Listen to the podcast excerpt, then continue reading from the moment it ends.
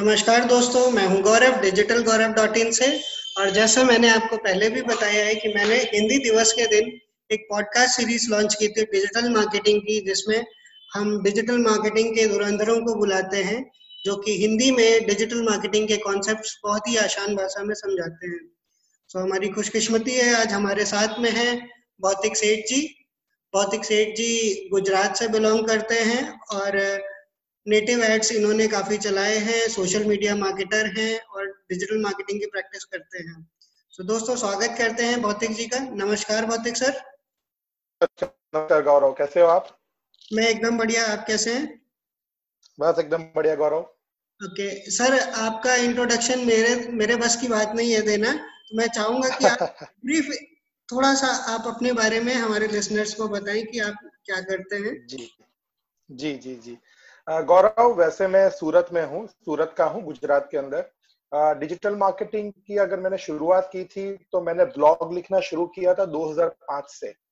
और जब मैं कॉलेज में पढ़ता था तब से मैंने ब्लॉगिंग करना शुरू किया था। शौकिया करता था हिंदी गुजराती और इंग्लिश के अंदर पोएम्स कविताएँ शायरिया लिखा करता था। शौक वहीं से पला है।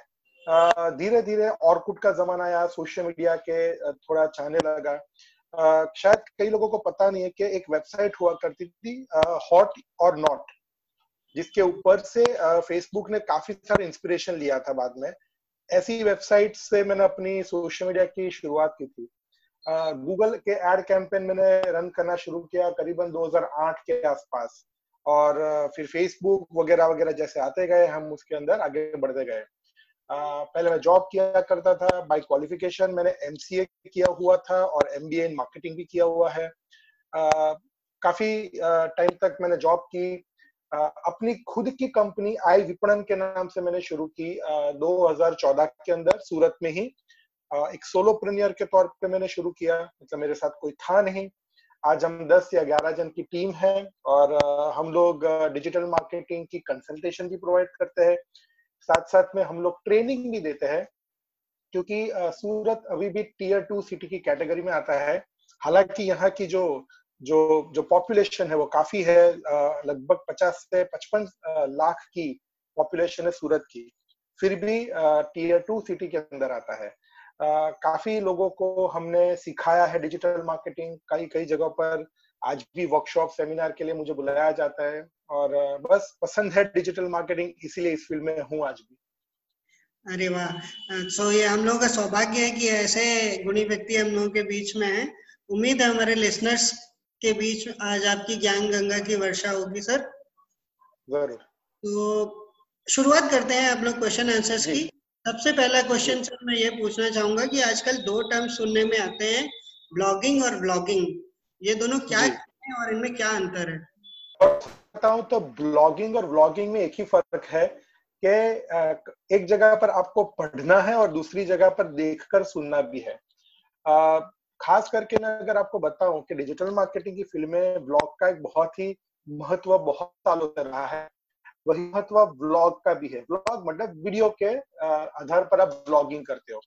क्योंकि पहले तो यूट्यूब हुआ करता था और यूट्यूब कभी भी अस्तित्व में इतना जल्दी नहीं आया।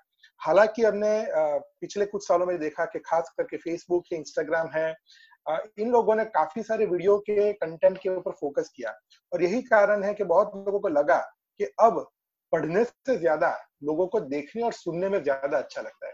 सो so, सबसे बड़ा फ़र्क ही है कि ब्लॉग आपका एक टेक्स्ट कंटेंट होता है जिसके ऊपर आप बहुत सारी कोई भी टॉपिक सारी चीज़ से लोग पढ़ते हैं। हालाँकि, आज भी सर्च इंजन ऑप्टिमाइजेशन के अगर हम पॉइंट ऑफ़ व्यू से सोचे तो मैं हमेशा अपने सेमिनार और वर्कशॉप में कहता हूँ कि ब्लॉग मतलब एस e का ब्रह्मास्त्र। ये ब्रह्मास्त्र के तौर पर यूज़ होना चाहिए और ये बहुत ही अच्छा एक टूल बन जाता है जब आप खास करके सर्च इंजन ऑप्टिमाइजेशन को फोकस कर रहे हो।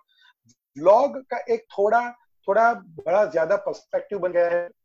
अंदर आप लोगों के साथ इंटरेक्ट कर सकते हो, लोग आपको देखते हैं। और खास में, आप विजुअली काफ़ी सारी चीज़ें उसके अंदर दिखा भी सकते हैं। और एक चीज़ है, क्योंकि हमारे यहाँ अभी इंटरनेट भी सस्ता हो गया है और स्मार्टफ़ोन सारे लोग यूज़ करते हैं। वीडियो के जो ब्लॉग होते हैं, वो ऑन द मूव लोगों को देखना अच्छा लगता है। और अगर कोई देखना नहीं भी चाहता तो सुन सकता है। हालाँकि इसके अंदर एक और एक और पात्र को मैं ऐड करना चाहूँगा, वो है पॉडकास्ट सो पॉडकास्ट भी उसी की कैटेगरी का है जहाँ पे लोग सिर्फ़ सुनने के लिए करते हैं जो अभी आप कर रहे हैं मेरे साथ हम एक इंटरव्यू सीरीज़ में कर रहे हैं। तो ये जितने भी है आप ब्लॉग कह दो व्लॉग कह लो या फिर आप पॉडकास्ट कह लो हकीकत में ये कंटेंट के लिए बहुत ज़रूरी है। और uh, मैं हमेशा ये मानता हूँ कि अगर आप ब्लॉगिंग करते हो या अगर आप ब्लॉगिंग करते हो तो ज़्यादा अच्छी बात है लेकिन ब्लॉग करिए या ब्लॉग करिए। जब तक आपके पास कंटेंट का प्रॉपर रीजन नहीं होता है, तब तक आप दोनों में से कभी मत करिए। जैसे कि एक एक उदाहरण के तौर पे मैं आपको बताता हूँ। अगर मैं उदाहरण दूँ तो अगर आप ब्लॉग करते हो तो आपके पास आने वाले कम से कम एक महीने का आपके पास टॉपिक रेडी होना चाहिए। अगर आप ब्लॉग करते हो तो ब्लॉगिंग के लिए भी आपके पास एटलीस्ट आने वाले पाँच वीडियो के टॉपिक या टाइटल पता होने चाहिए। जितना आप अच्छे से ये टाइटल टॉपिक को आप पहले से अपने पास रखेंगे उतना ही आपको उसके कंटेंट बनाने में आसानी रहेगी। बिल्कुल बिल्कुल। उम्मीद है अभी ऑडियंस को समझ में आ गया होगा कि ब्लॉगिंग और ब्लॉगिंग में क्या अंतर होता है। जब मैं सर आपका प्रोफ़ाइल देख रहा था और वैसे भी मैं आपको फॉलो करता हूँ काफ़ी दोनों से लगभग ढाई साल हो गए तो मैं देख रहा था रेगुलरली हम लोग सोशल मीडिया डे मनाते हैं। तो ये सोशल मीडिया डे क्या है और कब मनाते हैं इसे कैसे सेलिब्रेट किया जाए जी। गौरव सोशल मीडिया डे 2010 में अमेरिका की मैशेबल कंपनी ने शुरू किया था। हालाँकि यहाँ पे भी आप देखना चाहो तो एक बहुत बड़ा मार्केटिंग गिमिक था। हकीकत में विश्व में कहीं पर भी कोई एक तारीख तय नहीं है कि जिसको सोशल मीडिया डे के तौर पे मनाया जाए। लेकिन मैशेबल हम्म। नाम की कंपनी ने एक तारीख नक्की कर दी जो शायद उनका फाउंडेशन डे है जहाँ तक मुझे समझ में आ रहा है। और उस तारीख को जो 30 जून होता है हर साल और उन्होंने उसको सोशल मीडिया डे के तौर पर सेलिब्रेट करना शुरू कर दिया। और ये वो दौर था जब किसी को ऐसा ऐसी समझ नहीं आई थी कि ऐसा भी कुछ कर सकते हैं। और इसी वजह से उन्होंने पूरे विश्व के अंदर ये करना शुरू कर दिया कि भाई सोशल मीडिया इस, इस तारीख को होता है। धीरे धीरे भारत के अंदर भी आने लगा। बड़े बड़े शहरों में अगर हम बात करें खास करके जो मेट्रोज है वहाँ पर इसको काफ़ी सालों से सेलिब्रेट किया जाता है। करीबन 2010 11 12 से भी लोग सेलिब्रेट करें। चेन्नई, बेंगलोर की बात करूँ तो। सूरत में, गौरव, हमने ये सेलिब्रेट करना शुरू किया था 2015 से। 2015 16 की है शायद बात। हमने पहली बार किया था और आज करीबन पिछले चार या पाँच वर्षों से हम इसको सेलिब्रेट करते हैं तीस जून को ही करते हैं। इसका एक मूल जो उद्देश्य है वो बहुत ही सीधा है कि हम यहाँ पे सिर्फ़ सोशल मीडिया के मार्केटिंग की बात नहीं करते लेकिन लोगों को हम मोटिवेट करना चाहते हैं कि सोशल मीडिया का उपयोग आपको क्यों करना चाहिए।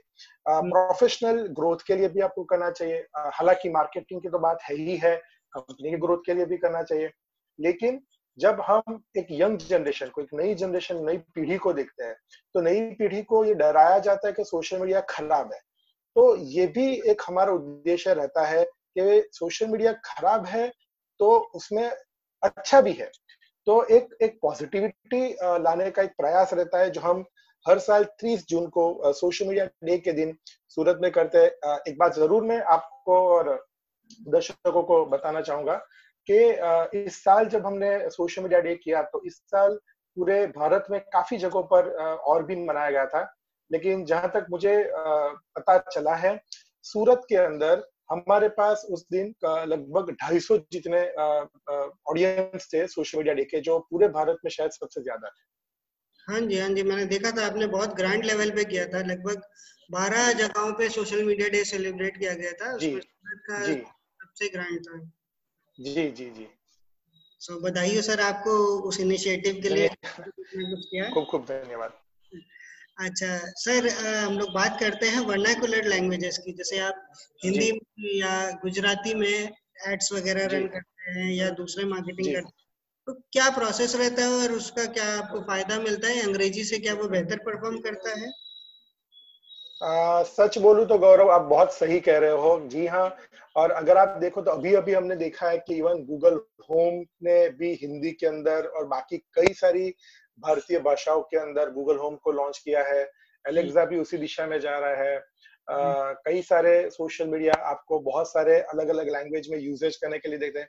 और ये करना ही पड़ेगा क्योंकि आप जब एक लोकल मार्केटिंग की बात करते हो तो वहाँ पर खैर इंग्लिश अभी भी फ़र्स्ट चॉइस ऑफ़ लैंग्वेज नहीं है। और खास करके गौरव अगर आप ये बड़े शहरों को छोड़ दे जो छह बड़े शहर है भारत के उसको छोड़ दे तो हम्म। आज भी भारत के अंदर सबसे ज़्यादा अगर आप देखोगे तो वर्नाक्यूलर लैंग्वेज के आपको भी अब कॉम्बिनेशन ऑफ़ लैंग्वेज भी समझ में आने लगा है। जैसे अगर आप कहो तो मैं हम यहाँ पे जो करते तो शुद्ध गुजराती में अच्छे नहीं लगते। वहाँ पर हमें उसका इंग्लिश वर्जन ही रखना पड़ता है। जब हम एडवर्टीजमेंट करते हैं तब की बात है। सो वर्नाक्यूलर लैंग्वेज आपको एक नीचे के तख्ते के लोगों तक भी पहुँचने का एक ज़रिया बन जाता है। लैंग्वेज के अंदर अगर हम सिर्फ़ एडवर्टाइजमेंट की बात करें ऑनलाइन उससे भी ज़्यादा कंटेंट की भी बात हमें ज़रूर करनी चाहिए। ब्लॉग्स जो होते हैं उसको आप वर्नाकुलर लैंग्वेज में ले जाइए। खैर आप ब्लॉग वीडियो ब्लॉगिंग की तो हम हिंदी में आप देखते ही होंगे। मैं भी खुद भी हिंदी में ही करता हूँ। क्योंकि इससे आप एक तरफ़ जाते हो। आप ज़्यादा लोगों को टच कर सकते हो। और जहाँ तक आप भाषा की बात करें तो ये एक कॉमन सेंस की भी बात है। कि जहाँ पर जिसको इंग्लिश समझ में आता है उसको आपकी एक लोकल लैंग्वेज भी समझ आती है। At the end of the day Hindi तो समझ आता ही है। लेकिन ज़रूरी नहीं है कि जिसको हिंदी समझ में आता है उसको इंग्लिश भी समझ आए ही आए। सो वर्नाकुलर लैंग्वेज को आपको करना चाहिए। और इसके लिए मैं ज़रूर ये आ, आ, बताना चाहूँगा दर्शकों को भी और आपको भी कि इसके लिए हमेशा आप ये भी देखें कि आपका टारगेट ऑडियंस क्या है। वो आपको एक बार पूछना पड़ेगा। लेकिन जैसे आप एफएमसीजी के प्रोडक्ट बेच रहे हो तो आप ये भी देख सकते हो कि हिंदी खास करके या और कोई भी आपकी लोकल लैंग्वेज आपको ज़्यादा लोगों तक और जो हम, जो हमारी मार्केटिंग की जो लैंग्वेज में बोलते हैं सेल्स फनल सेल्स फनल में उसको ऊपर से नीचे तक ले आएगा जी जी बिल्कुल सही कहा आपने सर और इनफैक्ट गूगल ने भी इस बात को स्पष्ट किया था कि हिंदी भाषा हुआ या तमिल तेलुगु बैंगलोर गुजराती ये सब भाषाएँ 400 परसेंट की रेट से बढ़ रहे हैं मार्केट में। जी। इंग्लिश का मार्केट सैचुरेट होता जा रहा है। जी। तो आ, भारत भारत जैसे आ, और गौरव यहाँ पे अगर हम तो अभी चलिए आप, आप हिंदुस्तान की बात करें। हम बाकी के अगर आप अभी मैंने गौरव मैंने एक एक, एक लड़का जो बहरीन से आया था सो बहरीन से वो लड़का आया था मेरे पास कोर्स करने एक महीने का एक्सक्लूसिव मेरे पास personally one on one training लेके गया है वापस बहरीन चला भी गया। बहरीन इतना इतनी छोटा देश है जो अरब कंट्रीज़ जो कहते हैं वहाँ पर है और उसकी आबादी सूरत की आबादी से भी कम है। वहाँ पर जब मैंने उसे पूरा महीना मैंने जब उसको ट्रेनिंग दी डिजिटल मार्केटिंग की तब मुझे पता चला कि वहाँ पर जैसे अरेबिक के अंदर ही लोग ज़्यादातर फोकस करते हैं अपने कंटेंट के अंदर सोशल मीडिया के अंदर सो वर्नाकुलर लैंग्वेज सिर्फ़ हिंदुस्तान की मांग नहीं है लेकिन आप और कोई भी देश ले लीजिए जैसे मैंने बहरीन कहा अगर आप शायद पाकिस्तान की बात करेंगे तो वहाँ पे भी यही होता होगा उर्दू में ज़्यादा हम्म। लोगों को एक अच्छा लगता होगा कंटेंट को हम्म। देखना या पढ़ना सो so, ये भी एक हकीकत है कि हाँ वर्नाकुलर लैंग्वेज पे सबको जाना ही पड़ेगा। हाँ तो मातृभाषा में पता नहीं क्यों लोगों का लगाव इसलिए शायद ज़्यादा होता है क्योंकि जज्बात उनके जुड़े होते हैं चीज़ों को हम्म। आसानी से समझ सकते हैं। एग्जैक्टली तो ठीक है सर आगे चलते हैं हम लोग। अगला क्वेश्चन है कि सोशल मीडिया पर निगेटिविटी कैसे हैंडल करते हैं?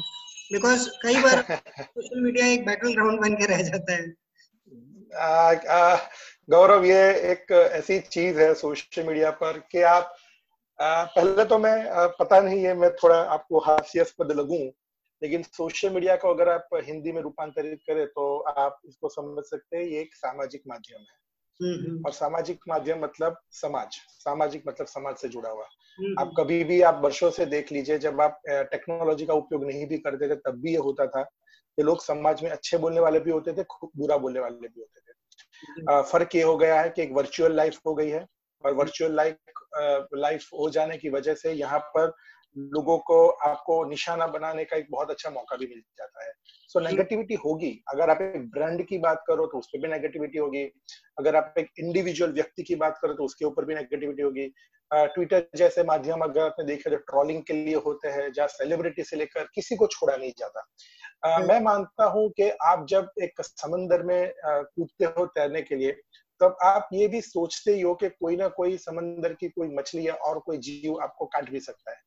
इसी आ, आ, इसी करते हो एक बहुत ही ज़बरदस्त खिलाड़ी के तौर पर अगर आप उसमें जीतना चाहते हो तो आपको बेशक ये भी ध्यान में रखना होगा कि नेगेटिविटी तो आएगी। अब उसको कैसे हैंडल करना है वो आपके खुद के विचारों पर आपके खुद के कंट्रोल के ऊपर डिपेंड करता है।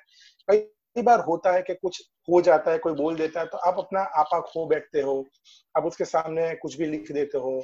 जब तक एक एक व्यक्ति के तौर पर आप लिखते हो तब तक तो ठीक है क्योंकि लोग आपको पढ़ते हैं आपके बारे में खराब समझते हैं। लेकिन यही चीज़ पर हमने हमें जो पता है ऑनलाइन रेपुटेशन मैनेजमेंट का भी सवाल है। तो ऑनलाइन रेपुटेशन मैनेजमेंट के तौर पर भी आपको अपना आपा नहीं खोना है। जानने की कोशिश कीजिए कि अगर नेगेटिविटी आ रही है तो क्यों आ रही है? क्या सच में आपकी प्रोडक्ट सर्विस खराब है? क्या लोग आपसे कुछ और उम्मीद लगाए बैठे हैं? या आप किसी और को बुरा दिखा के, खुद को अच्छा दिखाने की कोशिश कर रहे हैं? क्योंकि मार्केटिंग तो ठीक है, लेकिन नेगेटिव मार्केटिंग भी बहुत लोग करते हैं, क्योंकि ये ये भी एक लोगों ने एक तरीका दिया है सारी चीज़ों अगर आप दूर रहे, आप सिर्फ़ और सिर्फ़ अपने कस्टमर को मदद करने की, उनको खुश करने की, या उनका सॉल्यूशन देने के ऊपर फोकस करें तो मुझे नहीं लगता कि बहुत ज़्यादा नेगेटिविटी आएगी। आएगी ज़रूर, लेकिन उसका कुछ, मुझे लगता है कि उसका जो एक इंटेंसिटी होगी वो थोड़ी कम रहेगी। जी। हमें संयम बर, बरकरार रखना है सोशल मीडिया पे ताकि हमारी छवि नोबेल ना होने पाए। ज़रूर ज़रूर ज़रूर। जेनरिक बातें हो गई हैं थोड़ा सा हम लोग टेक्निकल की तरफ़ मुड़ते हैं। जी जी। जब भी हम लोग एड्स चलाते हैं तो अक्सर एक नए बंदे को जैसे ही वो पेज बनाता है कोई पोस्ट डालता है तो फेसबुक के हाँ। मैसेज आ जाता है बूस्ट पोस्ट हाँ। तो बूस्ट। और जो हम लोग प्रॉपर एड्स एड मैनेजर के थ्रू चलाते हैं उन दोनों में क्या फ़र्क है? गौरव ये एक तो आपने मेरी एक दुखती नस पकड़ ली है मैं अगर आपको कहूँ तो क्योंकि पर्सनल ये बूस्ट पोस्ट वर्ड आते ही मैं पता नहीं मुझे अंदर से कुछ हो रहा है। पोस्ट का मामला आया कहाँ से? आया कहाँ से तो कि भाई जितने लोग नए लोग फेसबुक पर आ रहे हैं क्योंकि आपने भी देखा एल्गोरिदम इतने चेंज हो गए ऑर्गेनिक रिज़ल्ट ऑलमोस्ट खत्म हो चुका है और सबको पैसा डालना ही पड़ेगा एडवर्टाइजमेंट के पीछे। अब एक सामान्य इंसान जब छोटा मोटा बिज़नेस करता है घर से कुछ प्रोडक्ट बेचता है वो भी इसी आशा के साथ कुछ ऑर्डर मंगवाएँगे। तो हकीकत में नहीं होता है। और फेसबुक का अगर आप रेवेन्यू मॉडल देखो तो खैर डेटा वगैरह से तो वो कमाता ही है लेकिन उसका मेजर रेवेन्यू मॉडल है ये एडवर्टाइजमेंट तो जब वो एड के थ्रू वो लोगों तक पहुँचना चाहता है तो उसको कंटिन्यूसली वहाँ पे हैमरिंग करना पड़ता है कि भाई तीन आठ लोगों तक पहुँच सकते हो अपने सिटी के अंदर। और ये कंटिन्यूसली जब बताता तो इंसान एक बार तो सोचता ही है क्या तीन सौ रुपए में मेरा क्या जाता है? एक बार एक बार ट्राई तो करो इससे सस्ता क्या होगा? और हम्म। ऐसे करते करते करते लोग अपना पैसा एक पोस्ट के पीछे डालते हैं। हकीकत में यह है कि सिर्फ़ एक पोस्ट के पीछे आप अपना पैसा डालने से आपका कोई भी आपका गोल कंप्लीट नहीं होता है। क्योंकि अगर आप देखोगे तो फेसबुक के अंदर अब जब एड्स के अंदर जाते हो तो वहाँ पे भी फेसबुक ने खुद ने तीन अलग अलग कैटेगरीज बनाई हुई है। हम्म, एक कैटेगरी हम्म। की जो एड्स होती है उसको अवेयरनेस हम कहते हैं एक कहते हैं हम कहते हैं वो कन्वर्जन कहते हैं। तो आप ये समझिए कि क्या आपको अपने अपना जो आपका जो पैसा डालने का जो आपका कारण है वो किस वजह से सिर्फ़ लोगों को अवेयरनेस करना है ब्रांडिंग करना है तो उस तरफ़ जाइए। आप चाहते हैं कि नहीं लोग मेरी वेबसाइट पर आए या मुझे एक मैसेज कर दे मैसेंजर पर या मेरे पेज को लाइक कर दे तो आप आप कंसिडरेशन के ऊपर जाइए। आप अगर ये चाहते हो कि नहीं मुझे सेल्स बढ़ाना है मेरी या मुझे लीड को जनरेट करना है मुझे इंक्वायरी जनरेट करनी है तो आप जाइए कन्वर्जन के ऊपर। सो so, सबसे बड़ा फ़र्क है कि पोस्ट मतलब ऐसा हो गया कि जैसे आप अपनी दुकान के बाहर खड़े खड़े चिल्ला रहे हो लोग सुनेंगे जैसे ही आप चुप हो जाएँगे लोगों का नज़र आपके ऊपर से हट जाएगी वो वापस रास्ते पे चलने लगेंगे। सो so, मैं कभी भी कभी भी मैं पोस्ट को बूस्ट करने के पक्ष में नहीं रहा हूँ मैं आज भी नहीं हूँ मैं कभी भी नहीं रहूँगा। मैं हमेशा ये मानता हूँ कि हर मार्केटर को अपने गोल को समझने के बाद बजट करने के बाद जो अलग कैटेगरी के जो ऑब्जेक्टिव होते हैं उसमें से कोई सिलेक्ट करके ही उसे हमें एड के लिए पैसा डालना चाहिए।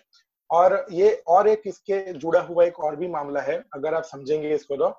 फेसबुक ने जिस तरीके से ऑनलाइन एग्जामिनेशन शुरू किया जो। दीजिए उसके पीछे भी कारण यह है कि पहले तो पेड एग्जामिनेशन हुआ करता था जिसके हम्म। आपको एक एग्ज़ाम के लिए चार से पाँच हज़ार रुपए देने भी पड़ते थे। अभी हम्म। मुझे नहीं पता शायद फ्री हो गया कि नहीं हुआ लेकिन ये इसका भी कारण क्या है? ये पास तो कर ही देते क्योंकि ऑनलाइन है और वैसे भी हमें पता है कि ऑनलाइन है तो आपको गूगल वूगल से भी आंसर मिल जाते हैं।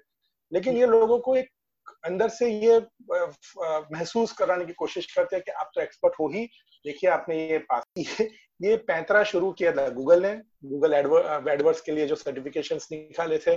और यही पैंतरा फेसबुक भी यूज़ कर रहा है और लोग उस सर्टिफिकेट को लेकर अपने आप को एक्सपर्ट भी मानने लगे हैं। लेकिन जहाँ पर आपको मार्केटिंग की समझ ही नहीं है, वहाँ पे ऐसे सर्टिफिकेट का क्या करेंगे? और ले भी लिया तो आपको एक पोस्ट को बूस्ट करने के अलावा उसके आगे आप सोच भी नहीं सकते।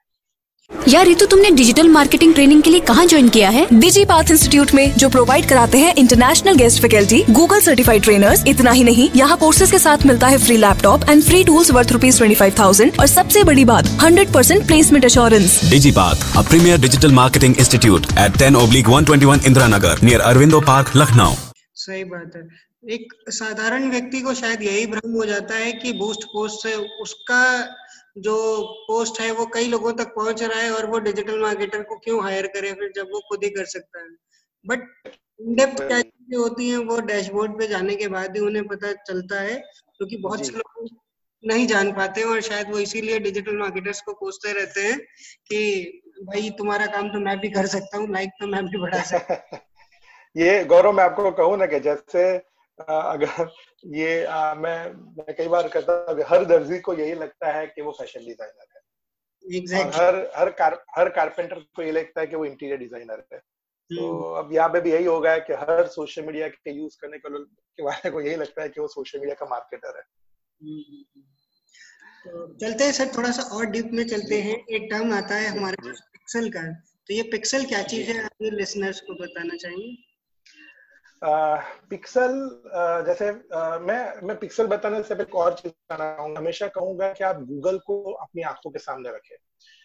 सच बोलू तो गूगल ने ही ये ट्रेंड पूरे विश्व में लाया कि आप पैसे देकर भी लोगों तक ऐड के ऐड कर सकते हैं इंटरनेट के ऊपर। और हम्म। ये पूरा एक डेवलप किया गया था। डन होना चाहिए उसका एल्गोरिदम कैसे होना चाहिए। गूगल ने बहुत सालों की मेहनत के बाद गूगल एडवर्ड्स में लेकर आए थे। तो हम्म। वहीं पर उनका एक एक कॉन्सेप्ट था गूगल टैग का जिसका जो एक लेना देना था रीमार्केटिंग के साथ। यही चीज़ फेसबुक ने भी इम्प्लीमेंट की उसके बाद ट्विटर ने भी इम्प्लीमेंट की है उसके बाद लिंक्डइन ने भी इम्प्लीमेंट की है। भी अपने अपने कोड लेकर आए सो पिक्सल भी फेसबुक का एक कोड है एक तरह का जिसे आपको अपने वेबसाइट के अंदर रखना होता है ताकि आप उन लोगों को ऐड दिखा सकते हो जो लोग आपकी वेबसाइट पर आते हैं उनको वापस आप प्रोडक्ट की एड दिखा सकते हो और कोई एड दिखा सकते हो। इसके आप भी आप पिक्सल कस्टम ऑडियंस के लिए भी बना सकते हो। कस्टम ऑडियंस मतलब आपका खुद का बनाया हुआ ऑडियंस अगर आप कस्टम ऑडियंस में भी फेसबुक पर जाएँगे तो खैर वहाँ पर भी बहुत अलग अलग तरह के कस्टम ऑडियंस बनाने का आपको एक ऑप्शंस मिलेंगे। पिक्सल बेसिकली एक बहुत ही जब वेबसाइट के ऊपर आपका ट्रैफ़िक काफ़ी ज़्यादा है। और मैं ज़रूर दर्शकों को बताना चाहूँगा जो सुनने वाले उनको कहना चाहूँगा कि आप ज़रूर पिक्सल का उपयोग अगर आप ई कॉमर्स कंपनी चलाए तो, तो ज़रूर करें। पिक्सल के बगैर आप अगर एडवर्टाइजमेंट करेंगे ई कॉमर्स में और अगर आपकी वेबसाइट पे ट्रैफ़िक बहुत है तो ये ज़रूर आपको बेनिफिट देगा खास करके रीमार्केटिंग कॉन्सेप्ट में। रीमार्केटिंग भी क्या होता है वो भी मैं बता देता हूँ। तो रीमार्केटिंग का मतलब सामान्य अगर भाषा में हम समझे तो जो हमारी वेबसाइट पर आ जाता है या कोई पर्टिकुलर टाइप के प्रोडक्ट देख देख के जाता है तो उसको वही प्रोडक्ट की एड आप दिखा सकते हो या आपको उसी लोगों को कोई और अलग एडवर्टाइजमेंट भी दिखा सकते हो हालाँकि गौरव यहाँ पे शायद आपको भी ये अंदाज़ा होगा ही कि फेसबुक के ऊपर भी लोग कैटलॉग का उपयोग नहीं करते हैं हम्म। तो जैसे गूगल हाँ गूगल शॉपिंग में बहुत कम ऐसी ई कॉमर्स कंपनियाँ हैं जो बड़ी बड़े पैमाने पे बजट करती है ऐड करती है वो लोग करते हैं। लेकिन जो छोटे बिजनेसेस है वो लोग नहीं करते हैं। सो so, मैं ये चाहूँगा कि लोग उसका भी उपयोग किया आप ऐड दिखा सकते हो। जैसे मेक माई ट्रिप बहुत अच्छे से ये करता है फेसबुक के ऊपर। लेंसकार्ड बहुत अच्छे से करता है। सो so, ये बहुत ही अच्छा हो जाएगा अगर लोग पिक्सल कस्टम ऑडियंस और कैटलॉग का उपयोग समझ के उसको यूज़ करें तो। जी जी। तो so, बहुत अच्छे से समझाया सर। आपने पिक्सल क्या होता है? हम लोग कई प्लेटफॉर्म्स यूज़ करते हैं सर मार्केटिंग के लिए जैसे लिंक्डइन हो गया फेसबुक हो गया ट्विटर के एड्स हो गए। इनफैक्ट अभी आज की डेट में कोरा बहुत अच्छा परफॉर्म कर रहे हैं कोरा एड्स टिकटॉक ने भी अपने एड्स लॉन्च कर लिए तो इन सब प्लेटफॉर्म में अलग अलग एड का क्या डिफरेंस है और हमें कौन सा यूज़ आ, सच बोलू ना तो गौरव अगर ये हम एक दो तीन साल पहले सोचते तो हकीकत में बहुत बड़ा बहुत बड़ा फ़र्क होता था। आ, आ, जैसे गूगल के अंदर आपके पास पहले से गूगल एडवर्ड्स के अंदर आपके पास पहले से बहुत सारे ऑप्शन अवेलेबल होते थे। ट्विटर वगैरह ट्विटर तो आपको पता है दो ढाई साल पहले भारत में वो ऐड करने भी नहीं देता था। आ, हम्म। लेकिन ये लिंक्डइन भी बाद में आ गया है। पिंटरेस्ट के बायबल पिंस भी है जो हम्म। अभी उसके ऊपर भी थोड़ा लोग फोकस करने लगे बाहर से। आ, इन सारे प्लेटफॉर्म्स के अंदर डिफरेंस है आपके ऑडियंस करिए अगर आपको लगता है कि आपका ऑडियंस फेसबुक पर है तो ये ये एक पहलू है ऑडियंस का। दूसरा पहलू है आपके बिज़नेस की प्रोडक्ट या सर्विस का। जैसे कि अगर मैं आपको बताऊँ कि अगर मैं एक फ़ैशन डिज़ाइनर हूँ और मेरी मेरी प्रोडक्ट ही है professional suits for male and female जो कॉरपोरेट जो कपड़े होते हैं उसके बारे में। तो मैं ज़रूर लिंक्डइन को प्रीफर करूँगा क्योंकि मुझे वहाँ पर ऐसा ऑडियंस मिलेगा। अगर मैं एक बी टू बी कंपनी चला रहा हूँ बिज़नेस टू बिज़नेस तो वहाँ पर भी मैं लिंक्डइन को पहले प्रायोरिटी दूँगा।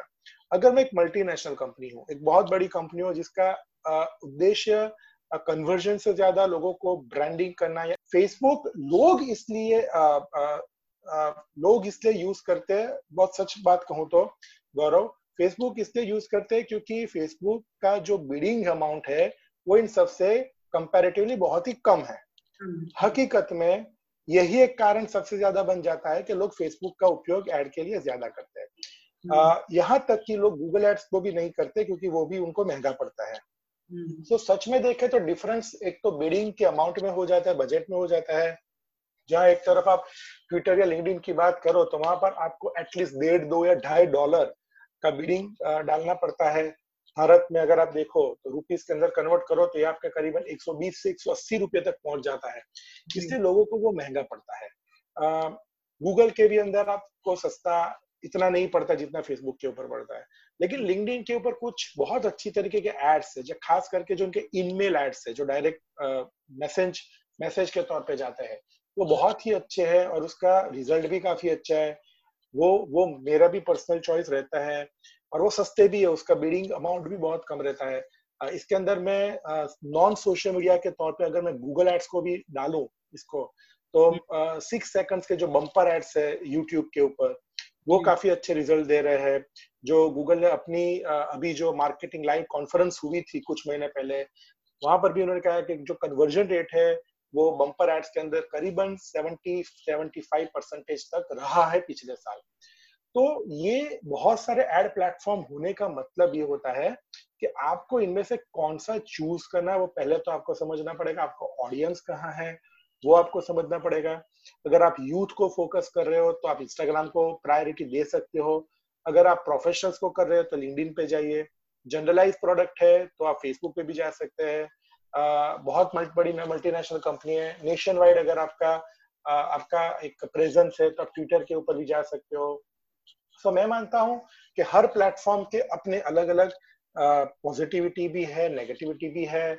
हमें हमें जो सबसे ज़्यादा सूट होता है उसी के ऊपर हमें अपना बजट डाइवर्ट करना चाहिए। जी।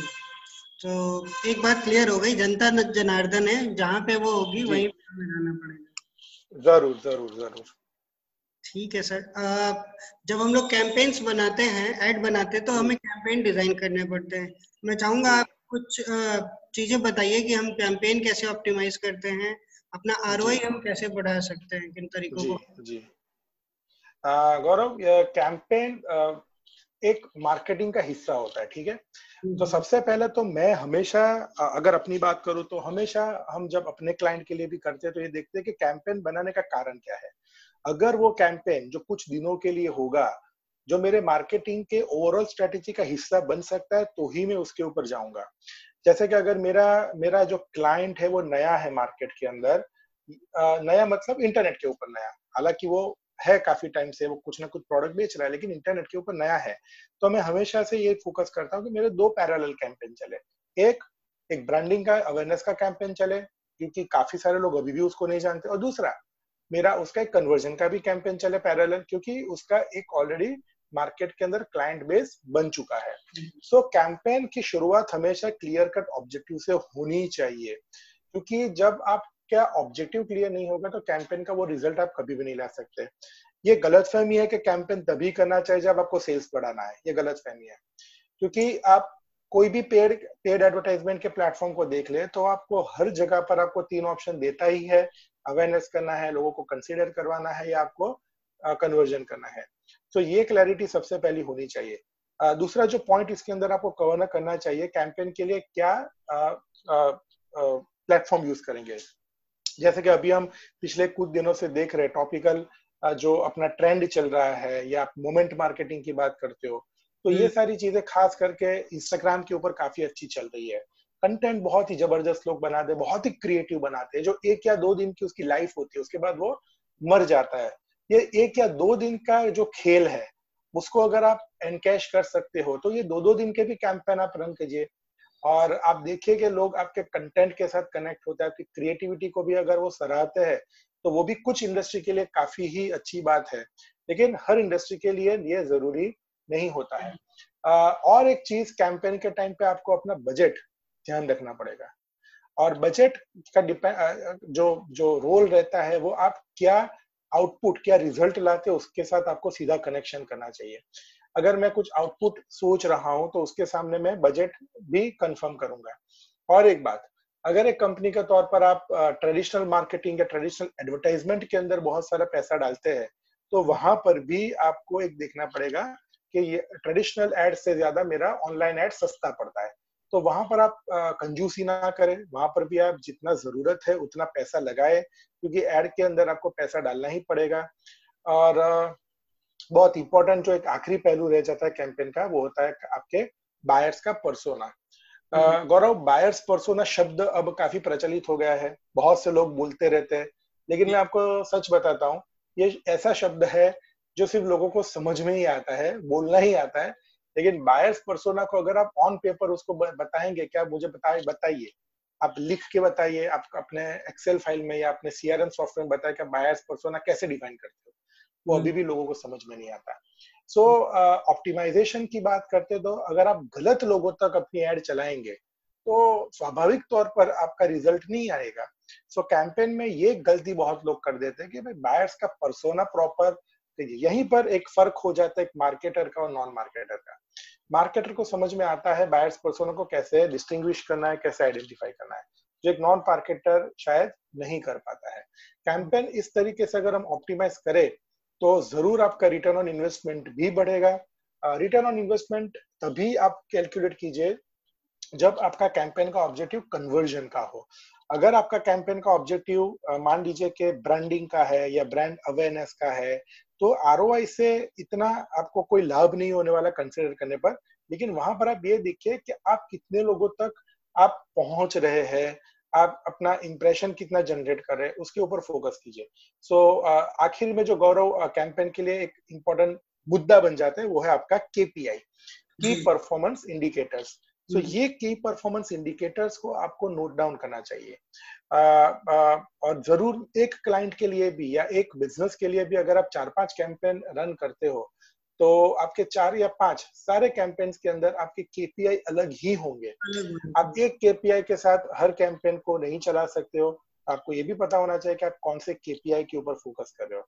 सो कैंपेन रन करना आ, मैं मानता हूँ कि ये डायरेक्ट फेसबुक या गूगल एड्स के ऊपर जंप करने से पहले मैं मानता हूँ कि दो या तीन दिन तक किसी को भी अपना पेन पेपर लेके बैठना चाहिए, थोड़ा होमवर्क करना चाहिए और उस, जब तक आपका पेन पेपर लेकर बैठकर आपका आइडिया सॉलिड नहीं जनरेट होता, थोड़ा ब्रेन नहीं होता, उससे पहले सीधा किसी भी प्लेटफॉर्म के ऊपर कूदना नहीं चाहिए।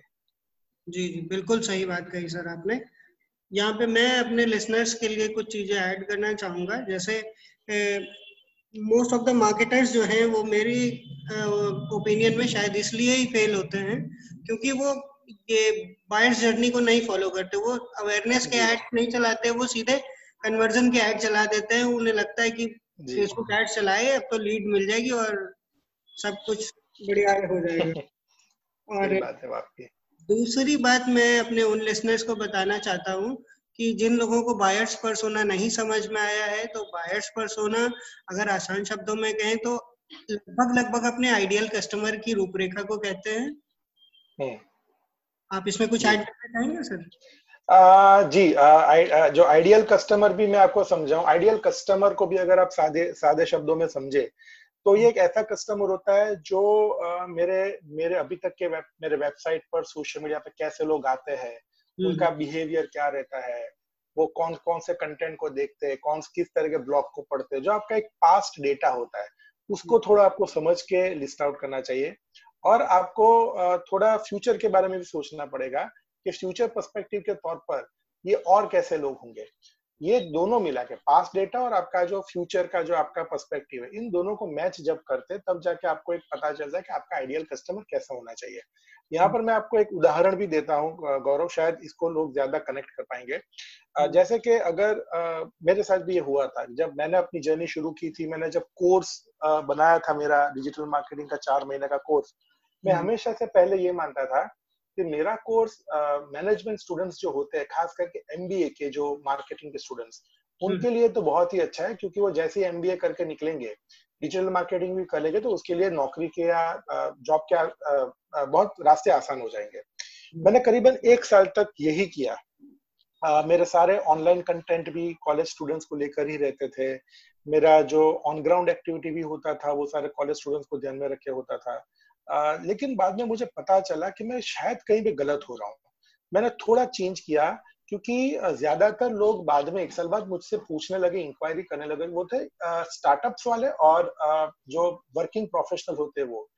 बाद में जाकर जब मैंने मेरा पूरा डेटा समझा आ, मैंने देखा कि कैसे लोग मेरे वेबसाइट पर आते हैं कौन से एज ग्रुप के आते हैं सोशल मीडिया पे जाके मैंने देखा कि कैसे लोग लाइक करते हैं पेज को कि कैसे लोग कमेंट करते हैं। तब मुझे एहसास हुआ कि हकीकत में कॉलेज वाले नहीं आते। जिनको इंटरेस्ट है वो तो कहीं कहीं पर अपना स्टार्टअप लेकर बैठे है। ये जानने के बाद मैंने अपनी स्ट्रेटेजी बदली कंटेंट बदले। तब जाके आ, मैं सच आपको बताऊँ तो आ, मेरा रिज़ल्ट काफ़ी इंप्रूव हुआ है। अच्छा। सो so, बहुत अच्छा लगा सर आपसे इतनी ज्ञानवर्धक बातें करके। और उम्मीद है कि हमारे लिसनर्स को भी बहुत फ़ायदा हुआ होगा। जाते जाते सर मैं चाहूँगा कि आप जी। आ, हमारे लिसनर्स को कोई आपकी प्रो टिप हो कोई रामबाण आपका हो तो वो ज़रूर दे के जाइए रामबाण तो क्या कहूँ मैं आपको गौरव हकीकत में मैं आपको बताऊँ तो लिसनर्स को यही बताना चाहूँगा कि डिजिटल मार्केटिंग को हल्के में ना ले। ये जितना फ्लावरी दिखता है उतना होता नहीं है। डिजिटल मार्केटिंग की फ़ील्ड में अगर आपको बहुत आगे जाना है बहुत तो दो तीन चीज़ आप प्लीज़ करिए। सबसे पहले तो मार्केटिंग का बेसिक नॉलेज लीजिए। सिंपल से सिंपल मार्केटिंग की बुक आती है जो हम कॉलेज में भी पढ़ाते हैं या पढ़ते हैं फिलिप कॉटलर उसको आप पूरा पढ़ डालिए। बेसिक्स आपके क्लियर होने बहुत ज़रूरी है। दूसरी बात मैं ये कहना चाहूँगा कि डिजिटल मार्केटिंग मार्केटिंग का ही एक हिस्सा है। सो डिजिटल मीडिया इसके अंदर जो वर्ड आ गया है लेकिन है तो मार्केटिंग ही इसलिए हम्म। आपको मार्केटिंग को समझना ही पड़ेगा। तीसरी बात सिर्फ़ डिजिटल मार्केटिंग के दम पर दुनिया की कोई कंपनी जीतती नहीं है। Please traditional method of marketing जो हम हमेशा से कहते हैं आपका बीटीएल एक्टिविटी या एटीएल एटीएल जो कहते हैं उसको आप कभी इग्नोर मत कीजिए। जो बरसों से चला आ रहा है आपकी पब्लिक रिलेशनशिप या आपका पर्सनल आपकी जो प्रेजेंस रहती है वन टू वन उसको भी हमेशा आप जिसे हम होलिस्टिक अप्रोच ऑफ़ मार्केटिंग कहते हैं उसे आप प्लीज़ उसको समझिए उसको बनाए रखिए। और एक बात आ, कुछ कैंपेन्स अगर आपके सक्सेसफुल रन हो जाते हैं तो प्लीज़ ये आ, मत मानना कि मतलब आप एक्सपर्ट हो गए। देखिए डिजिटल मार्केटिंग दुनिया में कोई एक्सपर्ट होता ही नहीं है। आ, जैसे जैसे आप हाँ जैसे जैसे आप कुछ करने लगे कई बार आप हिट होते हो कई बार फ्लॉप भी जाते हो। बड़ी बड़ी कंपनियों के कैंपेन्स देखकर आप निराश मत होइए। याद रखिएगा कि उनके पास ऐसे ऐसे डिजाइनर्स होते हैं जिनकी मंथली सैलरी लाख रुपया दो लाख रुपया होती है। तो उनको देख के आप अपना दिल छोटा ना करें कि मैं उसके जैसा नहीं कर पा रहा हूँ उसके जैसा आइडिया बना नहीं पा रहा हूँ। आप ये भी समझिए कि वो अपने क्लाइंट के पास से एक एक एक एक महीने का दो दो तीन तीन लाख का बजट भी लेते हैं। तो हम्म। ये सारी चीज़ें डिजिटल मार्केटिंग की फ़ील्ड में रहने वालों को कई बार निराश कर देती है वो थोड़ा दुख दुखी हो जाता है कि हमें ये नहीं आता। बस मैं एक ही बात कहूँगा कि आप अपना काम करते रहिए, किसी के नॉलेज के ऊपर भरोसा ना करके अपने अनुभव और अपने नॉलेज की बात करिए। बहुत लोग दुनिया में वीडियोस बनाते हैं ब्लॉग लिखते हैं। हम उनको पढ़ के हम ये मानने लगते हैं कि उन्होंने जो कहा वो सच ही है। ये कोई एकेडमिक प्रोग्राम नहीं होता है कि जो कहा वो सच ही होता है। आपको अगर कोई चीज़ सच माननी है तो आप ये जो गूगल होता है फेसबुक होता है, उनके जो न्यूज़ रूम में जो होता है या जो प्रेस रिलीजेस होती है, उनके प्लेटफॉर्म के जो ब्लॉग्स होते हैं, उनको पढ़िए। और वहाँ से आपको जो नॉलेज मिलता है उसको आप इम्प्लीमेंट करिए थोड़ा खुद आर एन डी करिए और फिर जो रिज़ल्ट आता है बस उसको उसको ध्यान में रखकर आप धीरे धीरे आगे बढ़िए। जी सो so, बहुत अच्छा लगा सर आपसे बात करके। काफ़ी ज्ञानवर्धक बातें आपने बताई। डिजिटल गौरव और उसके लिसनर्स की तरफ़ से आपके आगामी भविष्य के लिए शुभकामनाएँ sir. Thank you so much Gaurav और इस पॉडकास्ट में इतने शॉर्ट नोटिस में आने के लिए बहुत बहुत धन्यवाद सर अरे आप कभी भी मुझे बुलाएगा गौरव ज़रूर मैं वापस आऊँगा। ठीक है सर धन्यवाद. धन्यवाद धन्यवाद. Thank you thank you